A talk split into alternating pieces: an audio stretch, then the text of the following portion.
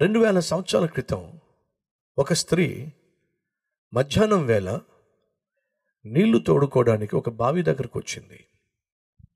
ఆ బావి దగ్గరకు వచ్చినప్పుడు అక్కడ ఒక ఆయన కూర్చున్నాడు.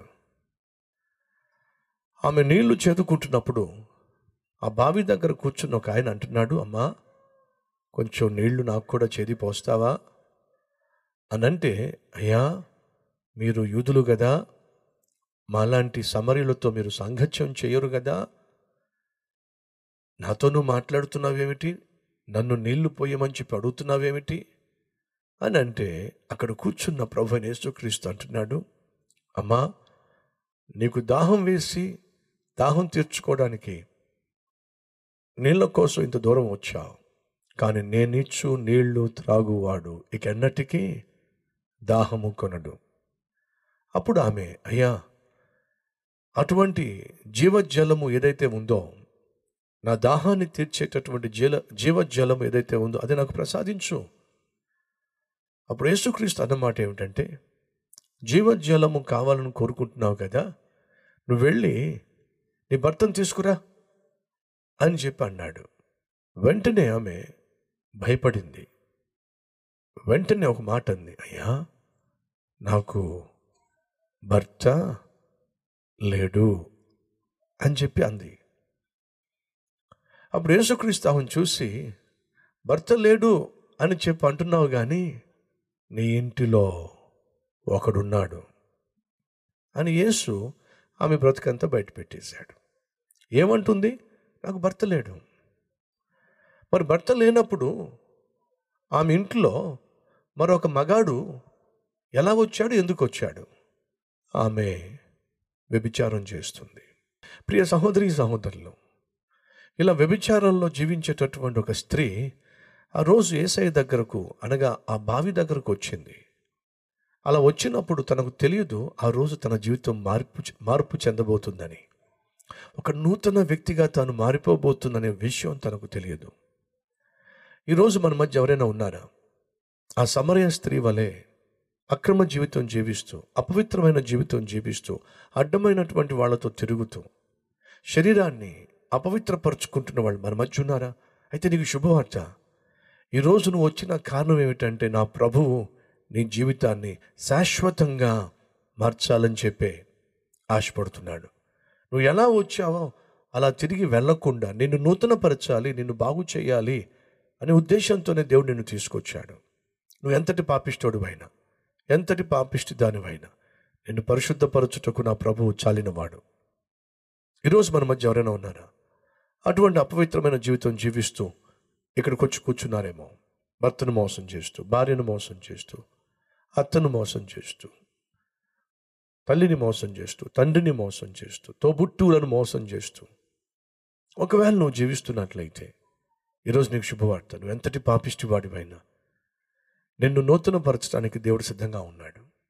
ఆ రోజు ఆ స్త్రీని చూసి అమ్మా జీవజలములు కావాలి అని ఆశపడుతున్నావు కదా. అయితే ఒక పని చేయి వెళ్ళి మీ ఆయన తీసుకురా. ఆ మాట విన్న వెంటనే గుండెలో రాయబడింది. ఎందుకంటే ఈయన ఎందుకు నా పర్సనల్ మ్యాటర్స్ మాట్లాడుతున్నాడు? మా ఆయన గురించి ఎందుకు మాట్లాడుతున్నాడు? అయ్యా నాకు భర్త లేడు. అప్పుడు యేసు అంటున్నాడు భర్త లేడు అన్న మాట వాస్తవమే కానీ ఇప్పుడు నీ ఇంట ఉన్నవాడు నీ మొగుడు కాదు. యేసు ఆమెను చూసినప్పుడు కేవలం ఆమెను మాత్రమే కాదు ఆమె ఇంట్లో ఏం జరుగుతుందో కూడా చూస్తున్నాడు. సహోదరి సహోదరుడా ఈరోజు దేవుడు నిన్ను చూస్తున్నప్పుడు నిన్ను మాత్రమే కాదు నీ ఇంట్లో ఏం జరుగుతుందో ఆయన చూస్తున్నాడు. నీ ఉద్యోగంలో నువ్వేం చేస్తున్నావు ఆయన చూస్తున్నాడు. చదువుకోవడానికి అని చెప్పి నువ్వు కాలేజీకి వెళ్తున్నావు కానీ కాలేజీకి వెళ్ళకుండా నువ్వేం చేస్తున్నావో ఏం చూస్తున్నావో దేవుడు చూస్తున్నాడు. నీ చుట్టూ ఉన్న వారికి తెలియకపోవచ్చు నీకు తోబుట్టువులకు తెలియకపోవచ్చు నువ్వు ఎలాంటి పాపిష్టి పాడవు ఎన్ని పాపిష్టి పనులు చేస్తున్నావో కానీ దేవుడు చూస్తున్నాడు. నువ్వు ఏర్పరచుకున్నటువంటి అక్రమ సంబంధం ఏమిటో దేవుడు చూస్తున్నాడు. ఆ రోజు దేవుడు చూసి అమ్మా నీ భర్తను తీసుకురా. అయ్యా నా ఇంట్లో నా భర్త లేడు. మరి నీ ఇంటిలో నువ్వు ఉంచి వచ్చావే వాడెవడు? వాడు నా భర్త కాదు. మరి భర్త కాని వాడు నీ ఇంట్లో ఎందుకు ఉన్నాడు? ఈరోజు ఈ మాట దేవుడు సహోదరి నీతోనే అంటున్నాడు. భర్త కాని వాడు నీ ఇంట్లో ఎందుకున్నాడు జాగ్రత్త సహోదరి సహోదరా ఈరోజు నువ్వు ఏ అపవిత్రమైనటువంటి కార్యకలాపాలు చేయడానికి ఎవరెవరిని నీ జీవితంలోకి రాణిస్తున్నావో వాళ్ళే నిన్ను నాశనం చేస్తారు. నీ జీవితాన్ని నాశనం చేస్తారు. నీ భవిష్యత్తును నాశనం చేస్తారు. మర్చిపోదు సుమా యేసుక్రీస్తు బయట పెట్టాడు ఎందుకో తెలుసా? ఆమెను బాగు చేయాలని. సహోదరి సహోదరుడా ఈరోజు నీ బుద్ధిని నీ బ్రతుకును దేవుడు బయట పెడుతున్నాడు నువ్వు ఎంత నంగనాచిగా ఎంత ఆత్మీయురాలుగా ఆత్మీయుడుగా నువ్వు ఇక్కడ కూర్చున్నా ఈరోజు అందిస్తున్న సందేశంలో ఎక్కడో చోట నీకు సంబంధించినటువంటి అంశము కూడా ఉంది కాబట్టి దేవుడు నీతో మాట్లాడుతున్నాడు. నా జీవితంలో నేనేం చేస్తున్నానో నేను ఎలా జీవిస్తున్నానో నా పాపిష్టి స్థితి ఏమిటో మొత్తం తెలిసినట్టుగా మాట్లాడుతున్నాడు. కాబట్టి ఈయన సామాన్యుడు కాదు ఖచ్చితంగా. ప్రవక్త అయి ఉండాలి. వెంటనే రెండు చేతులు జోడించి. నాయనా నువ్వు ప్రవక్తవి. ఏమిటి? నువ్వు ప్రవక్తవి అనగా దేవుని చేత పంపించబడిన వాడివి. ఎప్పుడైతే యేసుక్రీస్తులో దేవుని యొక్క కుమారుణ్ణి చూసిందో ప్రవక్తను చూసిందో తన జీవితం మారిపోయిందండి. అమ్మా నీతో మాట్లాడువాడే ఆ దేవుని కుమారుడు. అయ్యా నువ్వు మెస్ అయ్యావా అవునమ్మా మీలాంటి వారి కోసం ప్రాణం పెట్టడానికి మీలాంటి వారు చేసిన పాపములన్నిటి నిమిత్తము ప్రహేచిత్తముగా ప్రాణం పెట్టడానికి వచ్చిన మెస్సైని ప్రార్థన చేద్దామా?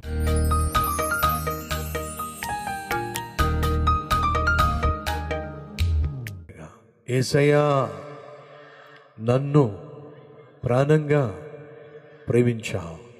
నీ ప్రాణాన్ని నా కోసం అర్పించావు. రక్తము చిందించావు. ఆ రక్తముతో నన్ను సంపూర్ణంగా శుద్ధీకరించండి నాయన. అరికాలు మొదలుకొని నడినెత్తి వరకు నన్ను నీ రక్తములో కడిగి పవిత్రపరచి. పరిశుద్ధపరచి. నీ కుమారునిగా నీ కుమార్తెగా ఇది మొదలుకొని జీవించులాగున. అట్టి కృప దయచేయమని ఏసు నామం పేరట వేడుకుంటున్నాం తండ్రి. ఆమెన్.